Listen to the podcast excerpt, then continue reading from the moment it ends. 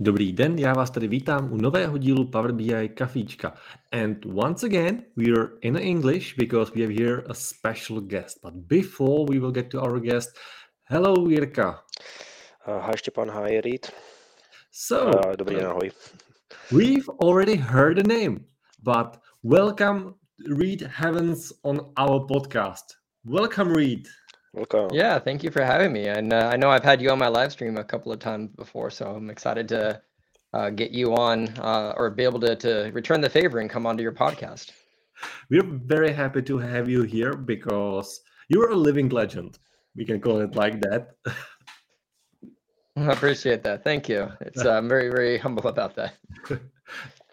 Uh, Yeah, and uh, the last time we've met, it was uh, somewhere in Seattle uh, on MVP Summit, like six or seven years ago.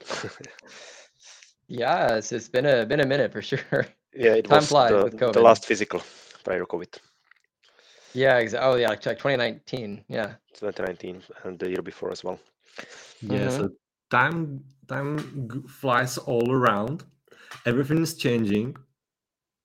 Probably a little bit more than we would expect sometimes. yeah, for sure. And thanks to that, even the content that we or you are publishing, if we will call it like that, because what I've seen from your latest videos that you've published on your absolute awesome uh, YouTube channel, you've start focusing a lot about uh, the high-end development and you're even showing a lots of new external tools that were rising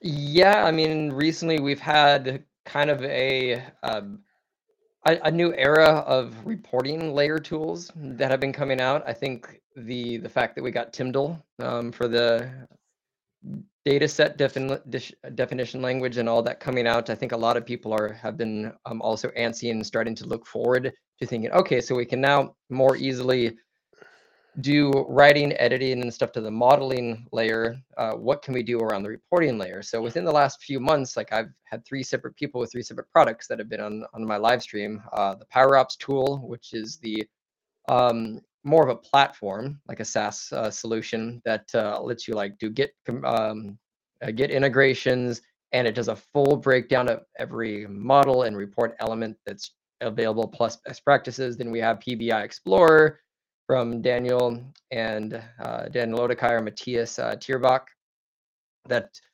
does a similar analysis of the um, the X, Y, and Z coordinates of all the visual containers on the page. It gives a breakdown of all the elements, what filters are being applied, even has some best practices that's now in beta. And then we have the PBI inspector that's made by Nat, who um, is over in London, but he's one of the Microsoft employees, uh, um, program managers. And he also has a more code centered way to um, also do a mm, report layer analysis. Uh, the one thing I liked about his was the fact that it could be plugged into Azure DevOps directly. So it could actually scan everything that's in DevOps. So it was a bit scalable, but each one of those tools has their own pros and cons. But I, I love reporting and visualizations and design. So any tool that can give me a button to click that tells me what's wrong with it from the report perspective is something that I'm very happy to uh, introduce myself to because it's, it's it's a time saver, right? You know, n- none of us like to spend hours auditing a report page and cleaning it up manually because you know what you need to do, but it takes 55 mouse clicks to do it.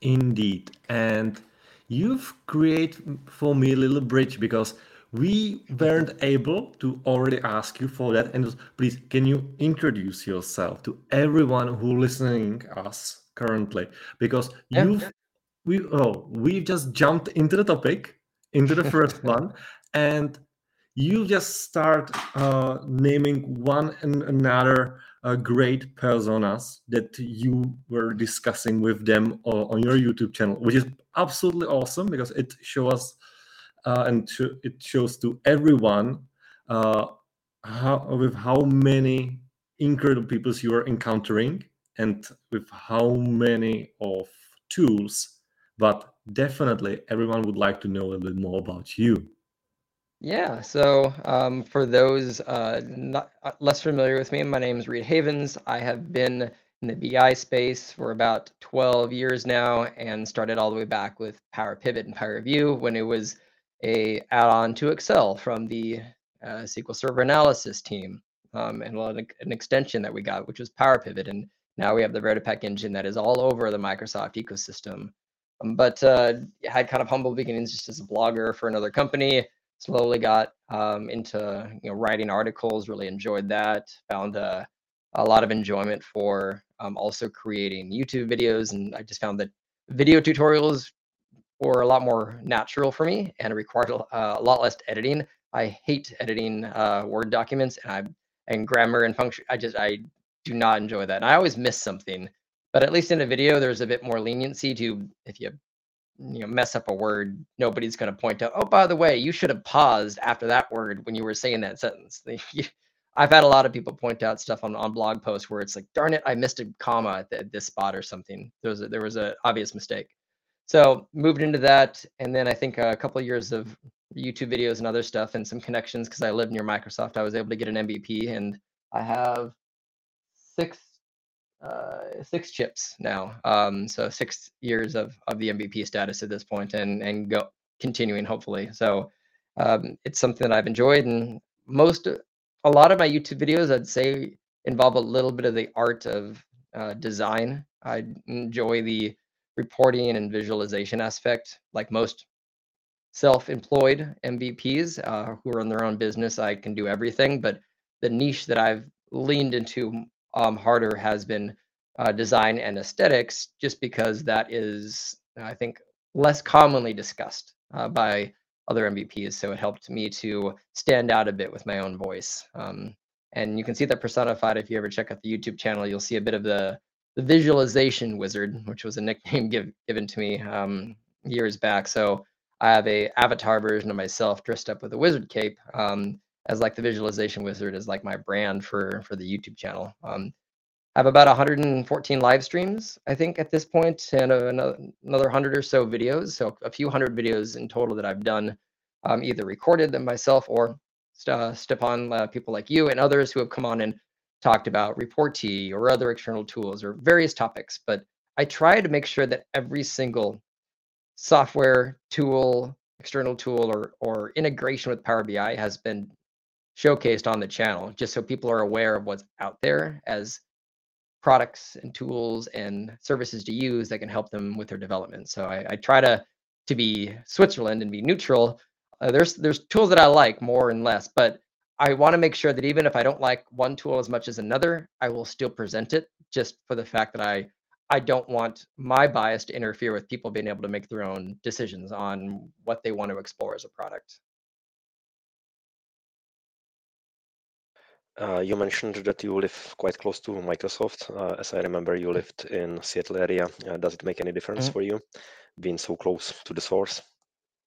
Uh, a little bit. I mean, technically, my my MVP nomination came from the fact that I was sitting in a room with uh, you. You remember Charles Sterling? Uh, Chuck? yeah, yeah. Yeah, we, we so- had some party in his house. one year. Everybody Yeah. remembers Chuck. He was uh, Yeah. he's retired now, living in Florida, spending his days fishing, living his best life. Um, but he was the one who nominated me years ago. Like I, I think I was recording a Tuesday video with him of something he just wanted to put on YouTube, and he pauses and I'm gonna nominate you for an MVP, and he just starts typing on his computer. Like I'm just like, what? What's going on? Like, and so yeah, there there's been some extra connections that I've had. I wouldn't say as many as you think. So maybe 15% more conversations have happened with me with like Microsoft people because of it. It's easy enough to do on Teams, but there's there's been a couple extra times where I bumped into people or it's been convenient for me to reach out to someone and say, "Hey, do you want to grab dinner?" just because they they live nearby. Um, so proximity helps a bit, but honestly, I'd guess I would be very similar to where I am today if I had been in Portland or New York or anywhere else. Um, I just would have had to put a bit more effort into like online connections versus in person. Uh, but the the MVP summit in the past for convenience is really nice when I just have to like drive 15 minutes and then I can come home at the end of the day. Uh, but we only honestly have two conferences that I care to attend each year here, which is PASS and and the the MVP summit. Everything else is in Europe. All the good ones are in Europe. There's a lot more beers that are drank at European conferences. And I, I'm not even joking about that. There, there's the parties are better at European conferences. Then thank you. Uh, I think we really appreciate that, especially in case of a beer. Mhm. and I mean, there's a remember- conference centered around presenters having to drink while they present, which is uh, DataGrillen. Like you, Yep. you are given a beer, drink this while you present, and if you want a second one, let an attendee know, and they will bring you another beer. You can have as many as you want while you present. And like that would be like people would gasp in shock if you did that at an American conference. Like, what? You you have to be professional. You can't be drinking a beer on stage. Yeah, but data grill is a little bit different.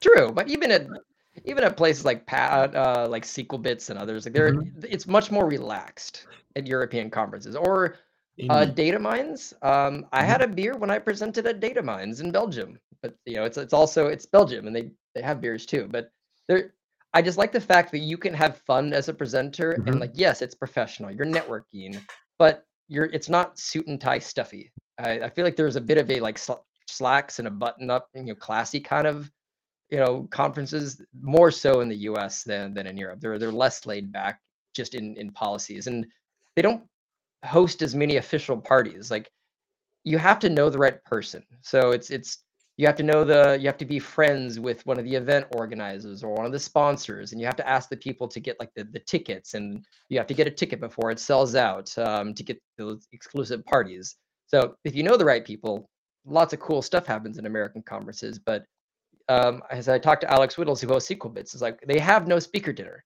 specifically because they don't want to separate speakers and attendees they host one big party everybody can come Yeah. there is no sellout and there's no having to know anybody. A first time presenter who doesn't know a single person at the conference can attend the exact same events as anybody else. So I, I like that idea more inclusiveness that I've seen at a lot of other ones where it makes you feel um, like you're you're you're cared about either as an attendee or a presenter where you know dynamic communities and a few of the other ones where some amazing people that I've met who worked there just the after conference events have just been meh. I usually grab a, a dinner with a, a few friends that I know who are there, and that's my socializing afterwards. But I, we have to arrange that stuff ourselves. Yeah, uh, Stepan, by the way, uh, hosts two conferences a year. Uh, Which are the one two that you're the- involved in again? uh, Which are the two Stepan- conferences that? Yeah. Uh, yeah, the uh, Prague Power Conference, Mm. uh, which is the first one, and second one that will be on a 31st of May, uh, Data Point Prague. Mm. It- Nice. Two of them there. I it's yeah. Last time I was actually in Prague when I presented it. Did we? We didn't hang out then. I, I don't think. Did we? No. This was this was pre-COVID, and uh, there there was a and you. I mean, assuming you you know him, um, because but he was the one of the user group leaders of the Prague Power BI user group. Um, but yeah, this was 2018, 2019 when I was visiting there for the first time, and I often email find out who has a local user group in the area and I, I just try to present if I happen to be visiting a new city. Um, but I did present there at least once, but I, I don't think we had Yeah, met each other yet. Uh, not at the time. Uh, Stepan wasn't yet active, I think, uh, at the time, and uh, we didn't know each other. Uh, we met uh, on the on the summit later that year. I think we discussed that, but uh, well, that's still an opportunity for you to come Yeah, for, for a conference, for a presentation, for a beer, of course. Yeah, and even Absolutely, yeah. maybe even for some user groups, because since that we finally have here some user groups, so uh, it can be combined all together. By the way, call for speaker is open. Oh, yeah, absolutely. I mean, like, you know, hey, anything we can do to stand up and get new and existing speakers to more conferences is always a good thing. And yeah, we are doing a speakers dinner here, and with lots of beers because still we are a Czech Republic, so it needs Oh, to yeah, be. yeah, Natural exactly. sport here. There's mul- multiple good breweries that I remember visiting while I was in Prague. Ah, cool. Uh, I remember last time when we met, it was uh, on a Power BI Next Step last year, Mhm. if I remember correctly, and you had there a session about data story or data visualization and the storytelling Yes. itself. Uh, if I remember correctly, you you were one of the first uh, loud voices around the space that were actually talking about, hey, start doing some uh, visualization perspectives inside the Power BI and start thinking about what you're deploying that. And thanks to that, your face for me is still connected to uh, Hmm. visualization stuff. So definitely thanks for that. And Absolutely. I think we all would like to know if there are some visuals actually in a basic setup of a Power BI that you don't like and you will never ever use them. I I I'll be nerdy and say only Siths speak in absolute. um, I will say often or seldom, but I don't like to use the, the words always or never because you immediately set yourself up for someone to disagree with you if you're going to make an absolute statement of black and white versus gray. So there are visuals that I rarely use. Uh, the you know, pie and donut charts, tree maps are probably the three that I use the least. Um, if you're doing a uh, a report on voter turnout or something where you're you're collecting surveys and you want to know percentage of like yes or no, male or female, binary um, flags uh, of, a, of any two category types, a pie chart can be very useful for that because it, it just simply shows you a, a nice percentage and your brain very easily understands the ratios of, of a pie with two slices. As soon as you get to three or more, I don't use them. Um, same with tree maps, is they kind of look cool when you get this little cascade of a thousand cubes just disappearing. Like it's pretty, but top 10 bar chart uh, would probably present the data a lot better, and you don't have to show every category necessarily. Um, there's a lot of other visuals that work with it. So there's a lot of cool looking visuals, but how practical is it and who's the audience you're delivering it to? So those are visuals that I seldom use that are part of the um, of the native. I'd also probably say the KPI, the old KPI card, just because it's super limited. But that's not because I don't like the visual. It's just it had incredibly few features that were available for it. But thankfully, Miguel released the new one um, that I've been helping to guide the direction with myself and a few other MVPs on where the effort should be and that stuff. And we we now have one that's super customizable. It requires a lot of measures today, but it's generation one of it and we're going to be getting a lot of cool stuff. So those are the things that at least immediately come to my mind is two for the fact that for for practical analysis i don't find uh, the two pie donut and tree map visuals to be that insightful and then the other the other times that i've not used stuff is just because the native visual itself has kind of been lacking. So the multi-row card the kpi card have both been very blah uh, kind of visuals and they haven't really changed at all since Power BI came out in 2015. So thank uh, thankfully Miguel is helming an entire initiative for the core visuals to make them more Tableau competitive, essentially. Absolutely awesome answer. Thank you so much. hmm Now, what about you? What are uh, what are some visuals that you do or do not like to use, and why? Native visuals, uh, because For custom me, visuals there's thousands. For me, it's maps. Uh, I you have to have some other use case for it, and um, it's really seldom used. Using your words. That I think uh, it's if you want to show how much reach reach you've had. That's I think when when Matt like I have them on every single report I have embedded in my website, but that's it's cool for people to see. Oh, like he's somebody's read his blog who's way out in the the an, an island chain outside of New Zealand and Papua New Guinea. That's cool. But it it it, it when when you can see your your connection points from people physical people being in locations, I think that's when it comes into play. But yes, it's a presentation visualization, not an analysis visualization. yeah. How about you, Stepan? Uh, I would like to stick to the answer that nothing is uh, white and or black. Every time um, and every visual has their cases where they can be used. Uh, for some of them, it's much harder to find the right purpose. Actually, not. I'm actually not sure which of them I would classify as a mostly unusable but the visual that I'm using the the less possible that I can mm-hmm. is actually the key influencer visual.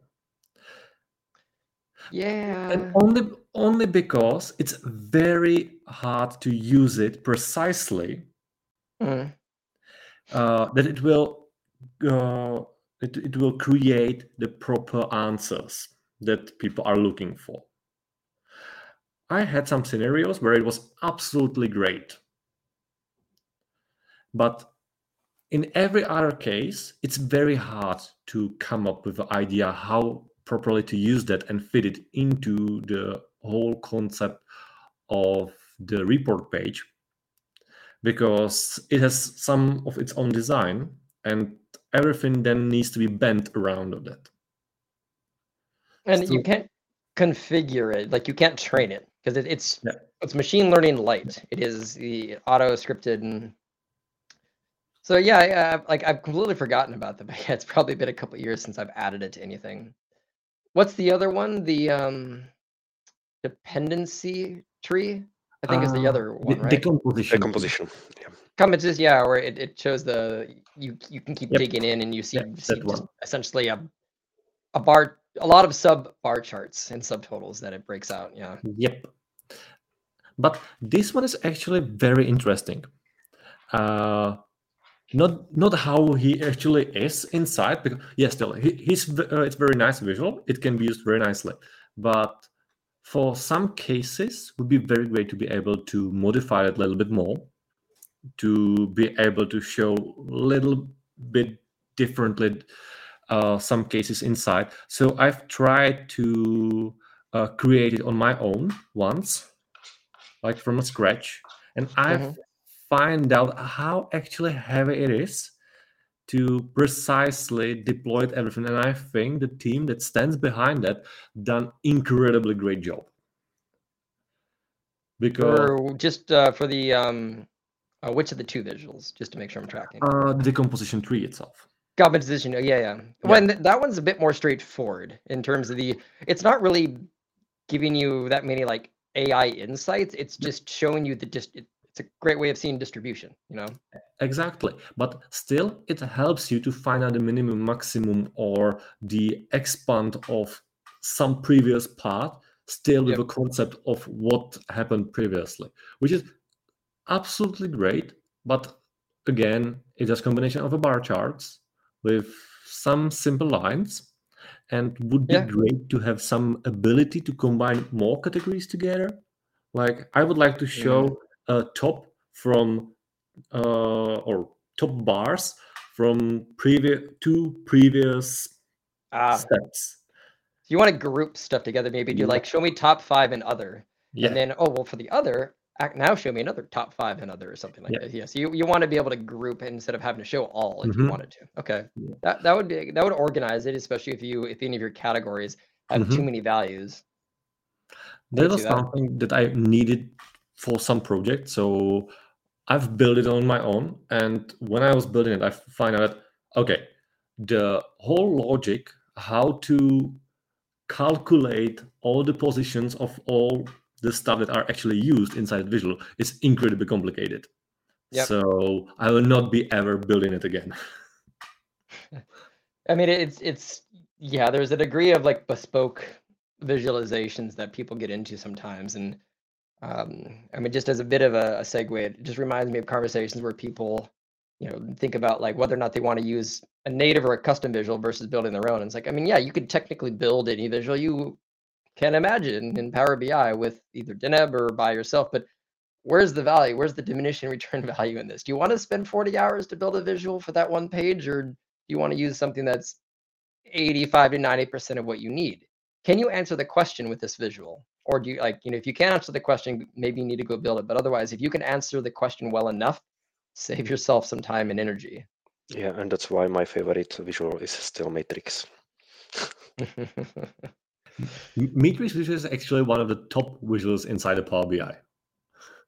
Well, I mean, it's it's it's the ta- it's the pivot table. You know, it's just yeah. the Microsoft or it's the Power BI version of that. But it, there there are still a lot of lacking features for that for sure. Um, but the Miguel has a lot of big plans for that. Like the uh, we recently just got back from like voting um, in another round of like what what to do next. Um, and, and he's he's been very public on. The nice part about this is it's non NDA uh, because he's he's very public on like in the next 12 months here's a roadmap of changes that we're now working on. We have decided here, Mm. and the Matrix near universally was like no, we need a lot more like options for formatting, customization. Like this needs to be more of a robust, um, you know, configurable table, like closer to what we would have in Excel in terms of options and nesting and um, you know customization. So I'm excited for the for better changes to start coming for that. Uh, the one thing that still irks me a little bit is the you know like in Excel, you can reorder rows by dragging and dropping them and, and a few other things, which is really nice. And I, um, we have thankfully custom visuals, which I like the Inforiver Matrix um, visual, which basically every single possible thing you could do in Excel is available for that Power BI visual. It's really easy just to use the UI to, to reconfigure anything you can possibly dream of. But I wish that the native Matrix had a quarter of nearly as many features as some of these custom visuals have that have um, bridged the gap um, in that market.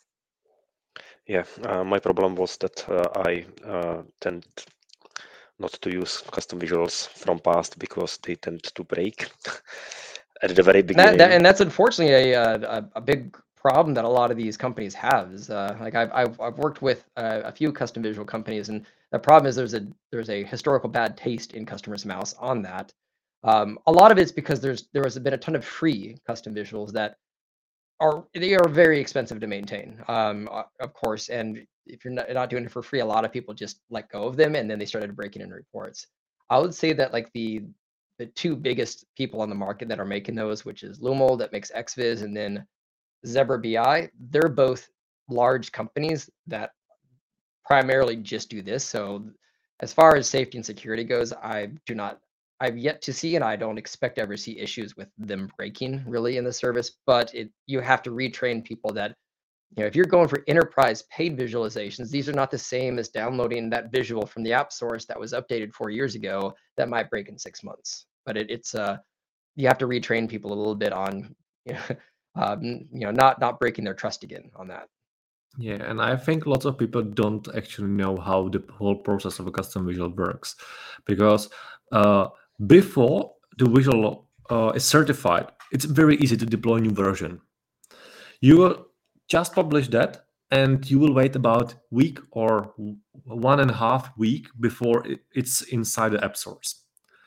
Once you would like to have a certified, then the pain uh, way started because then you need to wait at least one month before someone will finally check uh, your code and will say okay it's fine. Or you know on um, row 348 you've missed some part so you need to rebuild it and you will have to wait another month. And in that case the waiting for these windows is actually absolutely slow and deploying the new version of any custom visual currently it if it has to be certified is very long Yeah, I think it's it's a, about a monthly cadence. I I know from talking to Gopal because he does the pre, he does the Matrix, and I think they do a once a month release, but they're very careful. And like once they submit, like a thousand percent, we can't have missed anything because we will wait on the the three to four weeks before we get a chance, and we do not want a broken build online because obviously customers are going to be very upset uh, if that happens, and then you you have to give them a non-app source file if they actually want a hot fix to apply. So I've gone through similar pain points when I did the I didn't do custom visuals, but I have a, a few app source reports, um, Google Analytics, and a few others that uh, I've, I've made over the years. And I remember at one point uh, some bug happened that I had to go account for, um,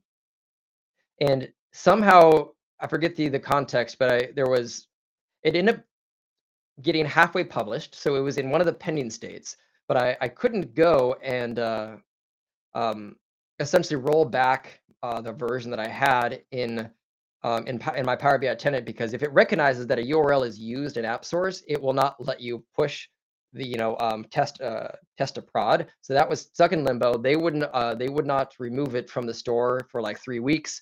So it ended up t- taking about six to seven weeks to push an update out that I that I had done the second the, the day after, and because of that, I ended up getting about like 25 or 30 bad like one star reviews because app is broken one star, and then I spent another three to four months applying a case with Microsoft saying like these reviews need to be taken down, like because I I can prove that I immediately applied a fix. Every one of these reviews was because of this nightmare logistic, and like I was completely out of uh, out of control for me to be able to to actually provide any solutions to these customers. And the worst part is in in those reviews, I as the owner of that report or the template app, I'm not allowed to actually add a comment to the reviews. There's no threads. So the reviews exist, you cannot reply to them. I cannot say we're working on a fix there is no public way for me to actually reply to these at all. So not only did I have a bunch of one star reviews, I had no ability to make any contextual comment so people could see that, but then see a note from the developer below it, which I still think they don't even have today. But uh, I, my, my takeaways for one, think, thankfully they eventually got rid of the reviews, but I told them like, you need to have the ability for the app owner to make a comment on a review because half the time somebody makes a mistake or they put a review, somebody makes a comment, and the person responds, "Oh, thank you because of this context. Yes, I understand now," or something like that. Or they take the the review down. But I had no email for the people who left a review, so I couldn't even contact them. And a lot of them put an anonymous in the name, and I'm not allowed to get the uh, the data from people who leave a review on that. So I was completely blind on even who posted those. So there's a lot of uh, I'm soapboxing on just all these problems that exist for that. And I'm sure there's similar parallels to the custom visuals marketplace, but the logistics involved working with Microsoft can be very difficult sometimes. Um, even though you want to be agile and uh, on on changes, and you you have all this red tape to go through. So uh, that was that was a horrible experience that I went through like three years ago when that that happened. Oh damn! Oh damn! Yeah. Oh damn! yeah. Not fun. Okay. Just it was like you, you keep un- lifting a rock up of a problem, and there's five more problems underneath it that just kept making it worse. Okay, this this was a uh, actually horrible scenario. hmm How it can uh, really look like, and you've mentioned something that I think ninety percent of Power BI developers are not aware of. Deploy management inside the workspace, the pushing between production, test, etc. I think 90% of people never actually try to use that and they don't Mm. even know that it's actually here. Uh, can you please share with our listeners what this is and where they can find it? Yeah. So well, there there's two types of deployments. Um, the one that I was referring to specifically is if you create a template app, which is creates the public URL that's designed to install in other tenants and or the app source, kind of like a deployment pipeline. You it creates a, a you know version 14, and then you have a uh, test dev prod, and it you know it just pushes through each one of those. But you have three separate links to slowly migrate before you roll out your your update to your customers or clients. Deployment pipelines, similarly, which I think is what you're alluding to, is the the option available for premium per user, premium capacity, or fabric capacity uh, workspaces, and it just it lets you more easily manage uh, changes as you move from um, any combination of development, testing, and production on your data sets, your uh, reports, or any other artifact that you might have um, between your your workspace environment. So it's essentially allows you to make an update and you know not actually break something that is now going to be visible on the dashboard that your CEO is looking at the next day. but um, I usually I usually use all three, but some people um, will just have test and prod. Some people just have dev and prod. They don't have an extra step in between. Depends on if your audience between development and testing is different um, in between those. But uh, the UI makes it really easy to integrate those, and it has a nice little diff compare. So when you make a change to the model, it actually shows you the lines of code on you know what Power Query was changed if a relationship had something. So it just it just highlights the the lines in the um, in the, the data set file um, schema that uh, indicates what was edited between the two. So you can kind of confirm that before you, again, kind of move from dev test to prod. Thank you. And I will just add a little point. Uh, if Mhm. anyone would like to try deploy the app into the app source, uh, the first part the Reid was talking about can be uh, obtained uh, when you will be creating a new workspace. Go to the advanced, Yes. the complete bottom, check the, uh, that it will be the workspace for a template app, and create workspace as that. In that case, you will have one new option in workspace called release management, and then you will be there. Yep. And you you have to do it when you create the workspace. Once you've added one or more artifacts, it won't let it doesn't con- it will not give you an option to convert it anymore. It will be there, but it's grayed out. Um, so it has to be once you've created it, and at any time before the first artifact is added, you can go back to the settings and check create template app. But as soon as you publish anything or create anything in that workspace, if you haven't done so already, um, you basically close the door to be able to do that it's kind of like the like a data flows. Once you have data in there, you cannot migrate it to Azure. Um, uh, you can't put it in the the data lake storage gen 2 you'd have to reset the the data flow if you wanted to change its backend configurations Precisely. Thank you. Uh, you mentioned that you are uh, focusing on data visualization. Uh, what's the split of your time? How you spend between uh, data preparation and the actual front end? because I'm like 90% of my time digging in data and uh, doing the business data model and logic and spend just a, little portion of the time on the visuals themselves. so when you're done building the pages when you're going through q uh, qa and numbers are off and you're you're kind of going around and making changes that would still be considered would you consider that report development or data set development Mm, I understand it's iterative, but uh, I mean just like doing the front end versus the data model. I don't know if I got the question right. So once I've built the file, um, usually a team is going to make sure the numbers are right. So they're going to check, Mhm. they're going to click the slicers, they're going to check the visuals. If they if they notice that this slicer dropped down, oh, um, well, this slicer shows me all companies, but when I select 2015, I actually want this slicer to only show me companies that sold in 2015.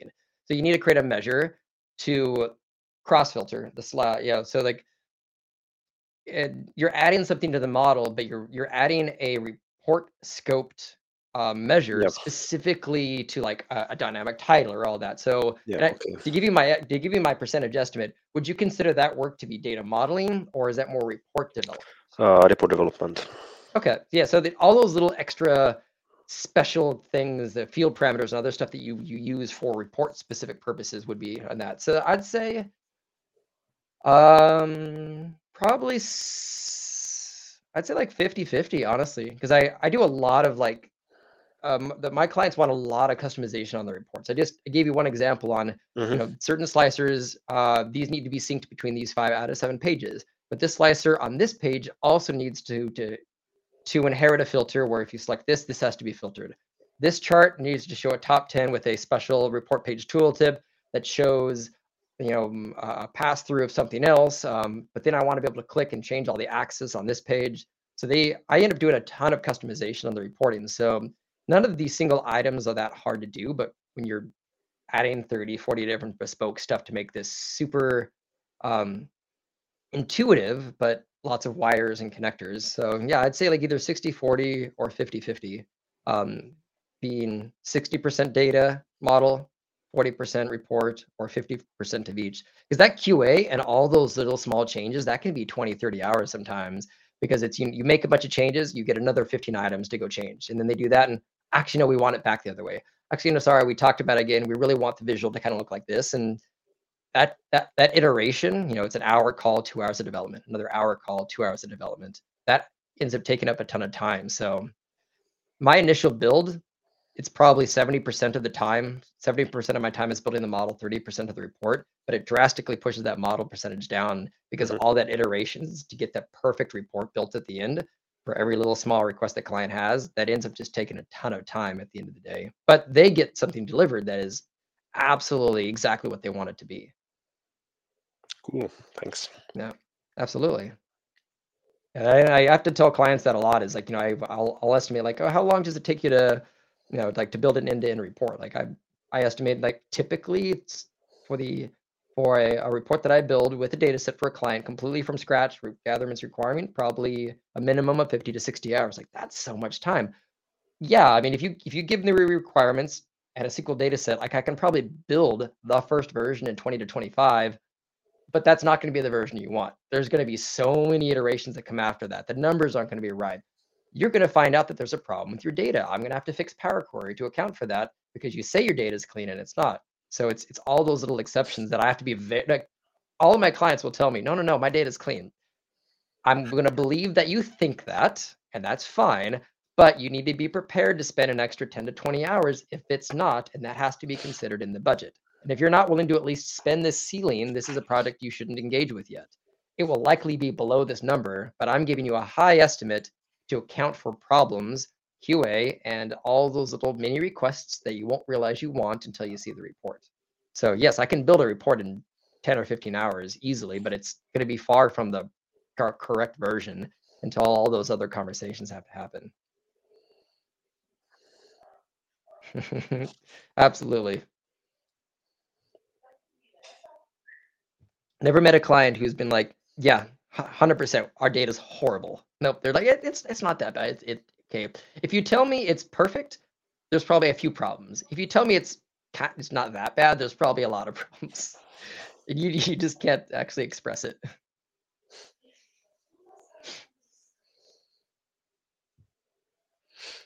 Uh, Stepan, I think you're on mute.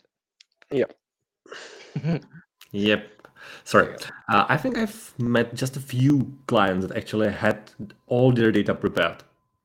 And in that case, it can be really fast. I think we all can agree on that. But usually, every single time, there's quite a lot of requirements to clean everything, prepare everything, and have some processes around to be ready. What will happen if something will start uh, making our data dirty? And be ready for that. Mhm. So have some reports for data clarity, etc. one of my uh, uh, recent encounters with a client on a consultancy that built this for them. One thing that I found is like I 30% of my clients probably come from people who've worked with some large um, consultancy, and I won't name names, but the the ones that have thou- tens of thousands of employees worldwide, and they're the ones who get the big big clients because they they see a lot they see a name and this consultancy consults on everything. They are they're just a consultant shop uh, but they charge a ton of money and they usually don't build a very good quality item and almost all of them universally have a maintenance cost like there, there's something where no you have to pay us to process your data per month and it's going to cost you like 20000 a month or something like that but it, if you built something correctly in power bi it, you sh- it should just fully automate itself like the refreshes unless the requirements change should never require maintenance fees. You don't you shouldn't have to pay them to host the data. Everything should be able to be kept in your tenant and refreshed. Uh, but one of the one projects that I had earlier this year where they had a Power BI report that had a data source of a folder of CSVs and um, a series of Excel files. Now, these Excel files had pivot tables on a page. These pivot tables were being generated from a Power Query in the Excel file. And that Power Query is connected to a SQL database. Those Excel files were opened every day and refreshed, saved to SharePoint. Power BI desktop file was open, refreshed manually, which used Power Query to connect to the sheet in Excel, grab the data, take off the subtotals and all that other stuff, pull it into there, and then they took that and manually published it. Uh, no, sorry, they didn't even publish it. They put that Power BI file into SharePoint, and they were using the SharePoint, that new feature where you can now open a, a Power BI file directly in SharePoint using the, like the publish to web kind of embed, which I honestly kind of hate that that exists. People should not be opening Power BI files like that. So yes, it is needed, but I think it's being very, very much abused. That's a separate conversation. But they, I basically watched you know them connect, make all these connection points to their to their SQL database. Like you know, you could just take the Power BI file that's published to a workspace. You can just connect it directly to SQL and get that same data. Those CSVs are an export of a paginated report. Where's this paginated report getting their data? Oh, that's also SQL. Okay, so we could just point that to SQL and get rid of the export of a paginated report that you have dumped in a SharePoint folder. It was so many extra layers, and like it, it worked. They had the right numbers, but this was why I was coming in. If you need to help us remove the 18 steps and you know, turn this into a three-step process and automate this, so we don't have our poor analyst spending three hours a week refreshing this manually, you know, and opening all these files and everything.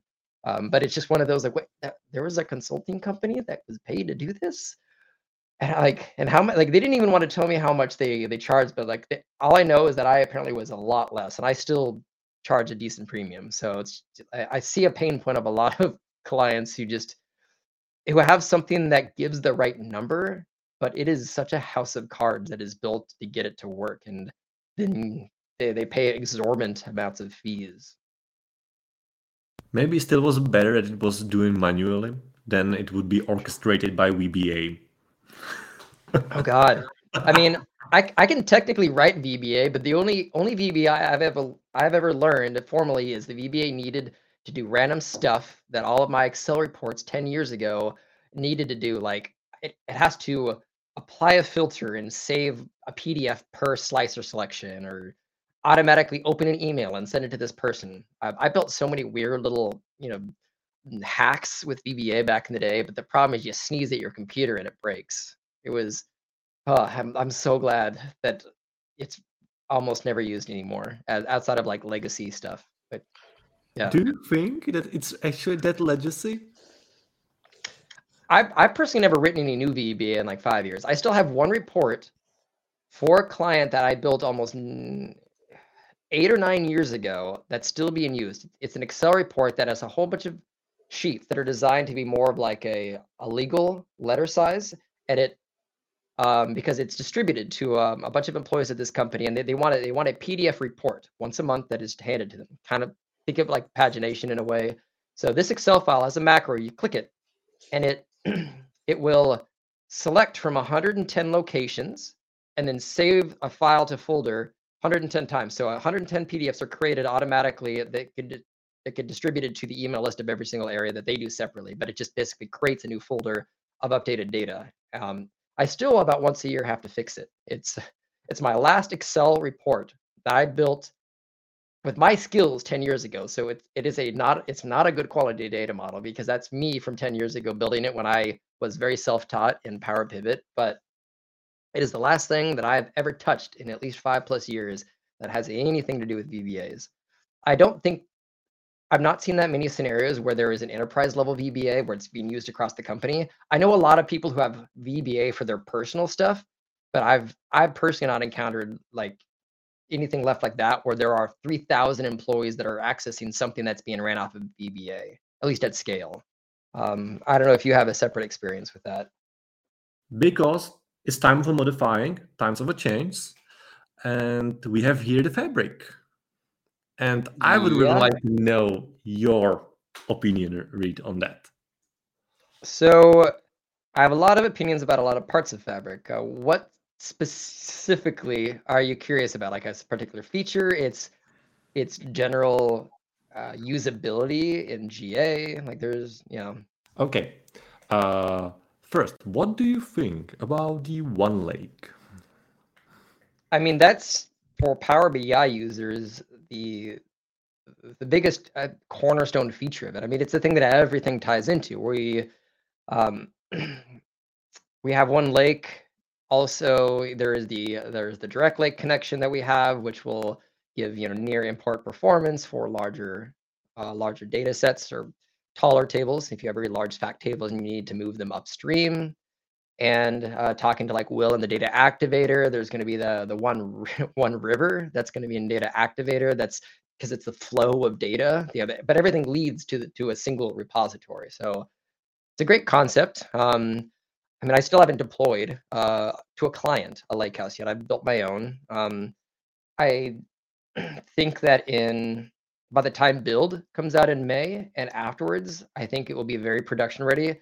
I think it's uh, it has use cases, but it you know they release the APIs, but every single API is still in preview that that you have. So there there is a lot of great potential, um, like Microsoft does with any product. Is it releases a lot of things in preview. It calls it GA probably a few months before it should be, but just due to release schedules that it has to, um, and you know commitments and promises. So I am very very excited for it. Uh, I'm not building a lot of projects with it for clients, um, outside of a few ex- exceptions. Um, I also don't think that lake houses are going to you know retire semantic models. Um, I think they are going to accompany them.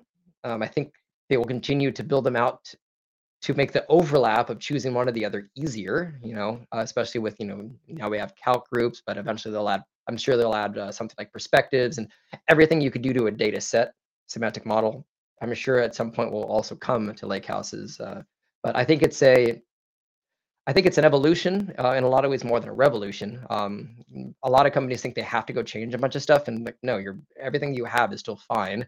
There's more options for you to scale up when you need to. Um, but if you're a small company and you don't need to do anything fancy or enterprise level outside of just better Git integrations and version control, 90% of what you're doing now is probably fine. You just have more options for securing, locking, sharing, and distributing. And uh, what's the term that Microsoft uses? Reducing data movement. I think that's just the best thing to come out of it. Is it it will be easier to prevent uh, data siloing and to to have the fewest amount of locations for your data, servicing the greatest number of reports and things that are consuming it, whether or not it's a Power BI report, a machine learning model, or anything else that needs to ingest that data to calculate it in some way. Cool. And do you think that the fabric will be the step into the warehousing, uh, even for small companies? I think that's where it's primarily going to go enterprise companies already have everything in Azure. There's if you're already using Azure, uh, like Data Storage Gen 2 or Azure Data Lakes and all that other stuff, there there are going to be migration tools for that stuff, but it in the end of the day, the backend is mostly the same. The only reason to maybe move is a little bit of a cost saving with the single capacity and all that. You just have a few less licenses. Um, but they're largely, I don't think, going to change much um, outside of maybe using lakehouses specifically to do more in-house analytics related to all the fabric artifacts. Um, but for small businesses that uh, you know I previously kept things in files, you can at least have your first grow up story into a proper SQL database a lot easier. Um, you know, it's you're still fetching from local files and everything, but all that can be pre-processed. So everywhere your data is kept, um, that's being spat out by CRM systems, files, data entry, can all be created with data pipelines, data flows, processed, massaged, and cleaned up um, and normalized and stuck into a warehouse. And then from there, super easy to do reporting off that because the data has already been prepped for you and ready to go, um, rather than in a, every single individual data set or semantic model that you have in the Power BI service. So I do think there's a large opportunity for um, data warehouses primarily to be servicing SMB clients, and then lakehouses will both be beneficial to SMB small and medium business and also to enterprise. I just don't see a lot of enterprise clients using the um, the warehouses that much because most of them already have databases spun up somewhere or in Snowflake or somewhere else. Um, but the lakehouses, I think, are going to be universally um, useful um, until they hopefully add a direct lake connection to a warehouse too, which I would hope would also uh, show up at some point. Awesome. I'm also seeing one more addition for even the small companies or even the SMB segment mm. that will uh, help them a lot in case of a Power BI itself to have a, at least the F2 capacity of a fabric. Because mm. currently, to have possibility to have the XMLA endpoint was actually quite pricey. Uh, of course, we were able to have a premium per user but for yep. lots of lots of companies it was quite a high uh, price tag for that and especially if there were around 200 people. Yeah that's fair. So in that case this will uh, definitely help them because they will be able to have even the smallest fabric. They already have the xmla endpoint. They have a git integration and lots of these stuff that they can directly use. That mm-hmm. is my point. I think that's that's a that's a valid point. Um, the I mean, and that's that's the goal of this is to bring down the pricing, provide enterprise features at a lower price point for the SMB segment, and also to consolidate and probably reduce pricing for enterprise customers too, who have like 20, 30 different licenses and all this other stuff that's bought like one at a time in Azure. And usually, you know, I think the the typical the analysis that I've seen from Microsoft is most of those large complex configurations in Azure, if you did a full migration over into Fabric with everything that could be migrated, uh, use savings of like 20 to 30% on average um, when you move over to that uh, capacity type of uh, calculation. Because often people are overpaying for the types of SQLs or other stuff that they're using, and they they they probably put a, a higher SKU than they need to in some of those. But Fabric at least scales pretty well. Awesome. Okay, one last question about the Fabric. Mm-hmm. I, uh, that's what's your point uh, about, uh, about uh, PySpark uh, in the notebooks? Have you used that? Are you using that? Do you like it? Yes or no? I poked around in it. I mean, it it definitely goes more into like back in coding more than I've done in recent years. I used to be a DBA, so it's a new thing that's fun to play around with. Um, I've dabbled in it enough so I can understand how it works. The code assist is really nice to be able to save those, but it it's I'm still not as fast at getting data out as just using other tools that I'm much more comfortable with. So I think it's great. I think it provides a new opportunity for people to maybe get a, a bit of an initiative to want to start exploring some of the other languages because you can use um, um, Spark, traditional SQL, and I think you can do. Can you do Python as well in it? Yes, definitely. Yeah, yeah. So yeah, there, there's a few languages that you can write and where you're comfortable with. So I, I think it's giving the opportunity, honestly, more than anything, for people who are who are more familiar with just writing their own code rather than using a UI. That makes it easier for them to connect, analyze, and look at the data, and then save their notebooks into there. And then a a small opportunity for people who are maybe more front end and hey, here's a really easy interface to dabble a bit with code. And because of Code Assist, you don't really have to know how to write it that much. You can have it help you write it, and then you can kind of self teach a little bit on what kind of queries would be used if you want to. Um, and I know it is more scalable. Uh, certainly, creating some of the the, uh, the, ingestion jobs if you're using data pipelines and a few others. If you're not using data flows Gen 2, you can probably do a better job at uh, performant um, ingestion queries uh, if you are going down that route. Cool. So yeah, uh, thank you so much for your answers. Mm-hmm. Yuri, one have... thing that I I'll just say I'll actually point out on Fabric that I just learned this recently, and it shows how little of the backend that I know. But uh, Pavel, who is uh, one of the Microsoft PMs and heavily involved in Fabric, uh, he was on a live stream talking about Direct Lake. There was a question that was on the forum that actually had someone um, on my YouTube channel mention that they had they had used Dataflows Gen 2 to stick a table into OneLake, and then they did a, a direct lake connection against it and did a performance analyzer on how fast a visual would load. They found that import was about twice as fast versus the 80 to 90% as fast as direct lake. Now, I didn't realize this, but apparently if you use data flows to, to create a delta parquet file in the lakehouse, it is not an optimized delta parquet file at all. Like you get a much better version of it if you use um, a data pipeline or some other stuff. And it, it's actually to me almost a bit frustrating because I I didn't even know that. I would assume if you're using a Microsoft proprietary data ingestion tool, it shouldn't matter if it is a notebook or or a data pipeline or anything else. If you're using something built into Fabric to stick data from A and put it into the lakehouse, the same auto configuration of that for optimization for direct lake connections should happen in the backend. I know they mentioned that if you were to connect a Snowflake or some other tool and you were just to copy a pre-built Parquet file from another system into it, it's not going to be optimized because it was configured and constructed from a third-party tool. But I was surprised to hear that the built-in data flows Gen 2 does not have any, um, is not as performant as other stuff because there's no UI that tells you this is better and worse to stick something into a lakehouse. Nothing about the interface tells you that this is a better or worse path. They look like they're just options if you choose your personal favorite of sticking your data in here to this topic, uh, it's absolutely true that all three of these, so the data pipeline, the notebooks, and the data mm-hmm. flow, are generating the delta table completely differently.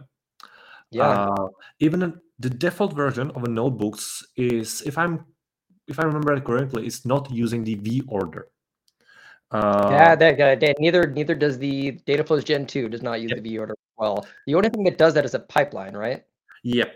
Uh, but you should set up the V order in a uh, in a first part of your notebook to be able to deploy that. But there's a little trick. In the lake houses, we received ability to click on the three dots next to every single Delta table and click optimize. If you will click this optimize, it will ask you if you would like to use Z order. Hmm. And this one should be the most performant for the direct lake uh, mode. So I guess the curiosity is why not just do that? Like there, there there's certain things that are that are not done automatically, and then my my thought is just what possible downside is there to this? There might be one, I, maybe a bug or something, but just who's gonna know to do that? You know.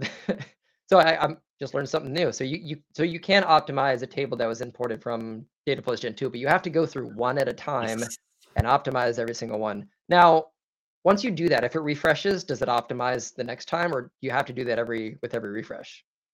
That's actually a great question, and I don't have the answer for that. Yes. So I maybe they just turn that on by default, but there there's definitely some uh the defaults for certain settings where like why on earth is this set to off when 99.9% of the time it should be on. Good to know though. I appreciate that as a takeaway. So that's that should be a blog post. If you've not done that, that would be a great short blog post is hey, if you happen to use notebooks or data flows, here is a great way to speed up your direct lake connections to those. Uh, Pavel already did a blog post about did it. Okay. Uh, he did a blog post about how to use a direct lake mode uh, on a maximum. And here he discussed that that uh, every single time you should be optimizing with that Z order. I think If it you was could something. send that to me, because I'm going to send that to, will. to Pavel, and I'm just going to ask him direct, why is this not automatically done? I am going to be very like, why is the because I I I would assume that there's probably some problem that can happen. I don't think either of us know what that is though, but I will be very curious to know what downside there could be, because there has to be at least one if this is if they do not turn this on by default. Okay, I will try to find it and I will uh, direct it to you. Beautiful. Thank you. So, Yirka, any question? Uh, just maybe, uh, as you mentioned at the beginning, that you prefer to uh, record videos from writing. That comes with a question: How about uh, your perspective on AI? Because this could uh, fix all the commas and phrasing. Yeah, I mean, like the well, obviously, st- I stopped writing blogs years ago, um, before we we had OpenAI or anything like that. So yeah, now you can basically just copy paste your text into ChatGPT and say, you know, please fix the formatting and make this read better. the problem, at least I have today with it, is it's very verbose. It's come join this splendid workshop and and experience the most. It, it, it's very sales pitchy, and it uses it uses a lot of fancy words that I would say would be harder for English as a second language speakers. So the generally what I do is I ask it to rewrite something, and then I ask to please simplify this to a um, uh, I think I use a tenth tenth grade reading level, um, and because that's about the I think the average reading level in the U.S. is nine or tenth for our, our like primary schools. But I have to ask it to simplify because it gets way too wordy. The sentence is this long, and it should be this long. So it's it's very verbose um, that I've found um, generally, unless you're specific in your prompt to uh, help polish this up, but also don't make this too wordy. If you just ask it that. Yeah, I mean rather um, AI and Power BI, uh, the future. What's your perspective on that? Oh yeah, Just uh, um, was a, a reference point. Mm, Yeah, yeah, no problem. So, I mean, with both of those, I, s- I mean, we already seen a lot of assistance with with writing DAX and M. Um, a ton of people that I know are using not necessarily the, the Copilot su- measure suggestion, but they're just they ask, you know, um, ChatGPT to, you know, hey, help me write a measure. Here are the column names, the table names, and they copy paste the code. Um, that works pretty well. So I, I think there's going to be a lot of assistance where we're going to have copilots to to do modeling stuff um, and apply like broad paint strokes on, on things. I think at some point we'll probably have something related to the report layer where um, I, I can see a, an option where you can maybe ask it a question and prompt it to change all the titles to 12 point font, Segoe UI, and semi-bold, and it will touch everything it needs to. So I, I, I think there will be ways to apply repeatable actions to the model and to the report a bit more easily using Q&A and you know natural language questions um, to do some of that stuff. I think I think we're a very long way from it, you know, to be able to just give it a database and say, okay, make me a sales analysis report and have it make the right report from that. It can make a generic template off of that. Okay, I know you're going to want to compare sales to budget. Here's a chart that shows that, but what should that be adjacent to? You know, what what um, you know, is it better to look at a customer slicer by this? Well, this customer actually should be segmented with these custom categories. There's all those all the extra business rules that need to go into it that it won't be able to comprehend. So I think as a developer, it will have a lot of tools to make our jobs easier. I still think we're quite a few years away from it completely eliminating the need for an expert consultant and architect, or at, at least a, the, the term that I don't like but is used all the time is the prompt engineer. So uh, the um, you're not engineering anything. You're a you're a prompt curator. You're asking, you're getting better answers because you're asking better questions. But um, a lot of it, I think, does still go into the tool is only as good as the quality of the question you ask it. And I think a lot of people still don't know how to ask a precise question with all of the right context. And there's plenty of really good articles out there that actually talk about how to to ask better questions to the um, ChatGPT type models to get much more accurate and better answers from the outputs that you're looking for. Okay, thank you very much for your answer. I Yeah, feel the same, still some work for us. yeah, for at least a few more years. And then I'll just I'll just fall back to teaching at university once all this stuff uh, takes my job away. I think it will not uh, ever take your job.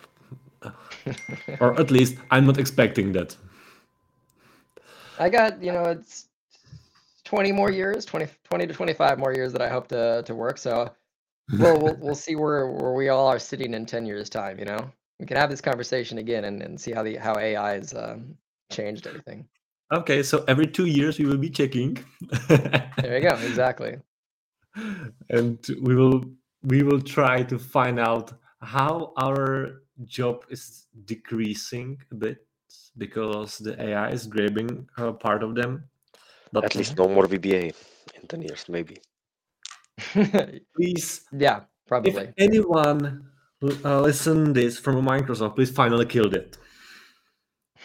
Remove that from all tools around. We don't Well- want to have a VBA. the problem is like you you can't turn it off because then otherwise then that would like break a bunch of files but they haven't been they haven't updated it in 10 years like there's there's no new functions they're they're not they're not enhancing it they're they're maintaining it but fortunately that's just something where there's still somebody with i'm sure a file that was created in 1995 that is still being used at a company and it- you have to support legacy items so i think it's died in the fact that it will never it will never evolve again but I, I can't imagine for at least decades that they will actually like physically turn it off where it will not work in an in an Excel file anymore as at least as a legacy item. Because they would have so many Fortune 500 companies knocking at their door like you just cost us 20 million dollars um, in updates because we now actually have to go and fix all these files that we did not want to do. Yeah, I remember one of the largest consulting company uh, in the world. And if I remember that correctly, they're still running some Excel sheets with VBA, lots of Yep. VBA inside. It is actually adding rows, de- removing them, locking, unlocking every possible scenario, just because they didn't want to properly taught their employees how to use the control plus, control mi- minus to uh, add and remove the rows, columns, etc. So, Exactly. okay, Reid, do you have question on us? Any? uh, how how has Report T been going? It has some new additions in finally runs on a PBP. Uh, it's deployed by the DevOps So uh, it progressed to a little bit better age. Currently, it's living at uh, some of our customers. We are happy it's living, that it's helping them. He learned some new languages, so it's not uh, Czech and English. It has more like German, Nice. uh, okay. etc.